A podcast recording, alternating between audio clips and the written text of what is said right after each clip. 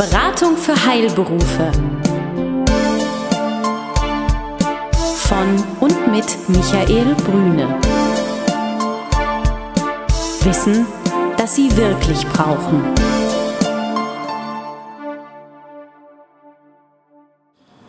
Guten Tag, meine Damen und Herren. Wir sind beim nächsten Podcast der Beratung für Heilberufe. Heute zu Gast bei der Firma A A C. Das hört sich erstmal sehr kryptisch an, aber es ist die Arztabrechnungscontrollinggesellschaft, GmbH genauer gesagt, bei Herrn Doktor Lübben. Guten Tag, Herr Doktor Lübben. Vielen Dank, dass wir Ihr Gast sein dürfen heute. Guten Tag, Herr Brüne. Und vielleicht steigen wir gleich mal ein. Vielen Hörern wird A A C einmal vielleicht durch ein Interview, was wir mit Herrn Brauer schon geführt haben, vor einigen Monaten oder vor vielen Monden, wie ich so sagen pflege, bekannt sein, aber vielleicht vielen auch nicht.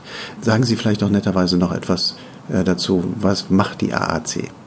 Die A A C ist ein Unternehmen mit Sitz in Berlin, welche sich darauf spezialisiert hat, auf die G K V-Abrechnungsberatung, aber auch auf das Verordnungsmanagement von Arznei- und Heilmitteln. Das Unternehmen existiert in seiner jetzigen Form seit mehr als zwölf Jahren und wir überblicken in der Zwischenzeit mehr als achttausend Mandate, die wir gehabt haben. Und wir können sozusagen Ärzte beraten, nahezu aller Fachrichtungen. Und wir sind auch aufgestellt, dass wir die Beratung machen können in allen K V-Bereichen. Also bundesweit, das ja. ist möglich. Mhm. Und Sie sind ja jetzt noch nicht so ganz lange dabei. Sie sind Geschäftsführer der A A C geworden, mit Herrn Brauer gemeinsam und noch zwei weiteren Kollegen. Und vielleicht sagen Sie noch etwas über Ihren Lebenslauf, bevor wir in das auch spannende Thema neuer E B M für Haus- und Kinderärzte einsteigen. Ja. Ich bin von der Ausbildung halt Arzt, habe mein Handwerk mal als Hals-Nasen-Ohrenarzt ge- gelernt, bin dann allerdings in die pharmazeutische Industrie gegangen, habe die erste Hälfte meines Berufslebens in der Forschung verbracht, dort sehr lange in der Herz-Kreislauf-Forschung gearbeitet, die zweite Hälfte dann im Marketing und Vertrieb eines großen japanischen Arzneimittelkonzerns verbracht und seit dem ersten zehnten letzten Jahres bei der A A C. Aber das ganze Thema Abrechnung und natürlich auch logischerweise als Pharmaunternehmen wirtschaftliche Verordnung von Arznei- und Heilmitteln ist natürlich etwas, was ich von der Ausbildung her natürlich schon mitbringe. Ja, also insofern sprechen Sie aus berufenem Munde und können das nicht nur, sagen wir mal, sachlich, sondern natürlich auch inhaltlich sehr gut umsetzen, auch für die Ärzte. Vielleicht dürfen wir noch eins tun, dass wir im Vorfeld noch mal ganz kurz etwas zum E B M sagen. Was regelt der E B M ganz genau?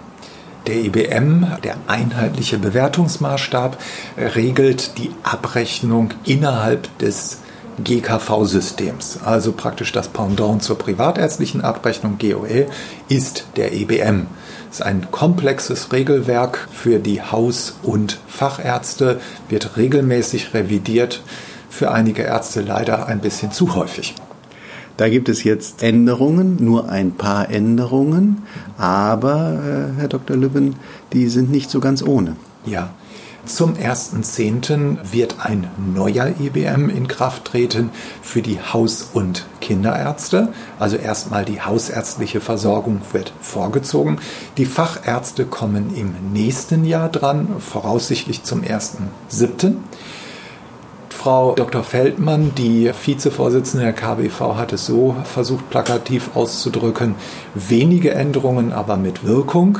Ich würde dies unterschreiben. Nach unseren Analysen sind es wenige Änderungen, aber Wirkung würde ich drei Ausrufungszeichen hintersetzen. Diese Änderungen haben es in sich. Es sind nur wenige Ziffern, aber sie sind sehr komplex und sie sind mit einer unheimlichen Regelungsdichte letztendlich behaftet, sodass ich empfehlen kann, sich mit diesem Regelwerk auseinanderzusetzen, weil es kommt unweigerlich in circa zehn Tagen auf uns zu. Gibt es da ein Beispiel, dass wir also uns irgendetwas anschauen können, irgendein Prozess in der Praxis oder irgendetwas, was greifbarer ist, wo man sagt, da wird eine Ziffer leicht verändert, aber sie hat folgende Weiterungen? Ja, also ich kann das an einem Beispiel ganz gut verdeutlichen. In den Haus- und Kinderärztlichen Praxen werden viele Patienten betreut mit chronischen Erkrankungen. Chronische Erkrankungen können eine besondere Betreuungsziffer nach sich ziehen im E B M. Die ist im Moment sehr klassisch, präzise und gut geregelt und auch relativ einfach. Diese Regelung wird wesentlich komplexer, wesentlich komplizierter gemacht und um es ganz konkret zu machen, also ein Patient mit einer chronischen Erkrankung konnte bisher von jedem Arzt betreut werden. Und jetzt muss er in dieser Hausarztpraxis betreut werden und äh, der Hausarzt muss sich sogar bei einem Arztwechsel davon überzeugen, dass der Patient bei einem anderen Hausarzt gewesen ist.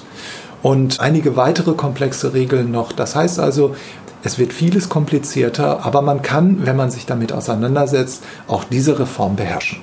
Das heißt also, wir haben einmal eine komplexe Anforderung an den Arzt oder an die Ärztin, die aber auch dann irgendwo dokumentiert werden müssen und die dann auch irgendwo zur Abrechnung kommen, wenn sie denn erbracht werden. Man muss es nur wissen und dann entsprechend regelgetreu vorgehen. Ja, genau so ist es. Das hört sich auch nach einer Herausforderung für das Praxisteam an. Ja, wobei ich würde sagen, beim Praxisteam kann man gerade bei dieser Reform, glaube ich, auch als Arzt, als Ärztin durchaus Verantwortung hindelegieren. Zum einen, dass die neuen Gesprächsziffern, die man ansetzen kann, dass die auch richtig dokumentiert werden. Zum anderen gibt es zusätzlich Geld im System, was ja erstmal eine sehr gute Nachricht ist. Von Kassenseite wurde knapp hundertvierundzwanzig Millionen Euro zusätzliches Geld zur Verfügung gestellt im hausärztlichen Bereich für die geriatrische Betreuung, aber auch für die palliativmedizinische Betreuung. Das ist erstmal eine gute Botschaft, aber an dieses Geld muss ich als Haus- oder Kinderarzt natürlich erstmal rankommen. Hier gibt es einige Betreuungsziffern, die man abrechnen kann. Und hier gibt es sehr, sehr gute Möglichkeiten, auch Verantwortung an das Praxispersonal zu delegieren. Das ist eine klassische Leistung, gerade die geriatrische äh, Betreuung, die man hervorragend mit dem Praxisteam zusammen organisieren kann. Mhm. In der Regel werden ja Veränderungen nicht eingeführt, um mehr Geld dem System zu geben, sondern eventuell umzuschichten oder vielleicht sogar das eine oder andere auch mal zu sparen. Das ist ja auch mit einer Möglichkeit. Wie würden Sie das bei diesem E B M sehen? Ja, also wie ich gerade sagte, für die beiden neuen Leistungen gibt es zusätzliches Geld. Aus unserer Sicht stellen sich die anderen Veränderungen im E B M mit dem vorhandenen Ziffernwerk eher so dar, dass letztendlich eher etwas weniger verdient werden kann. Das hat insbesondere was damit zu tun, dass äh, jetzt der große Bereich der Psychotherapie in den Vorwegabzug aus der Vergütung reinkommt. Das heißt, dadurch wird der Gesamttopf natürlich nicht größer, sondern eher kleiner.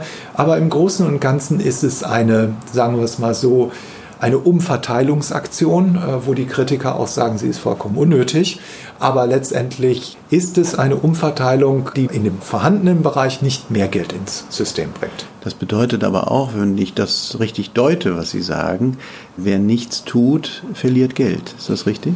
Das kann ich so unterschreiben. Wir haben ja bei der A A C bereits lange vor dem ersten Zehnten die ganzen Abrechnungsregeln programmiert.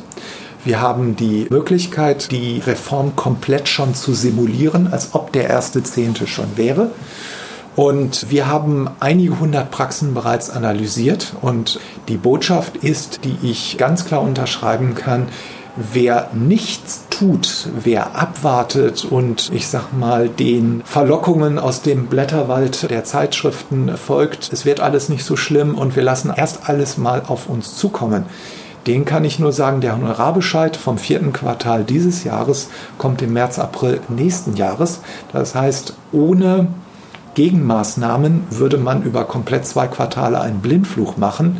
Und nach unseren Analysen verlieren Praxen, wenn sie nichts tun, mindestens zehn bis fünfzehn Prozent Honorar. Im G K V-Bereich. Im G K V-Bereich, ganz genau.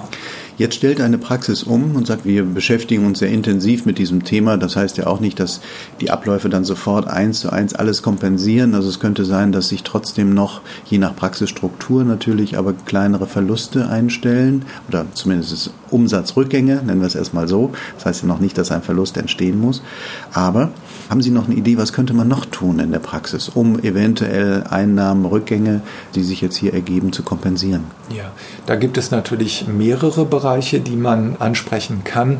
Nach unseren Analysen ist es sehr, sehr häufig so, dass im hausärztlichen Bereich, im Bereich der Disease Management Programme, der D M Ps, im Bereich der Vorsorgeleistungen und im Bereich der Impfungen noch nicht optimal abgerechnet wird. Das heißt also, aus Kapazitätsgründen, aus organisatorischen Gründen, es gibt vielfältige Gründe, die hier angeführt werden, wird hier nicht abgerechnet. Das heißt auf gut Deutsch gesagt, Geld verschenkt.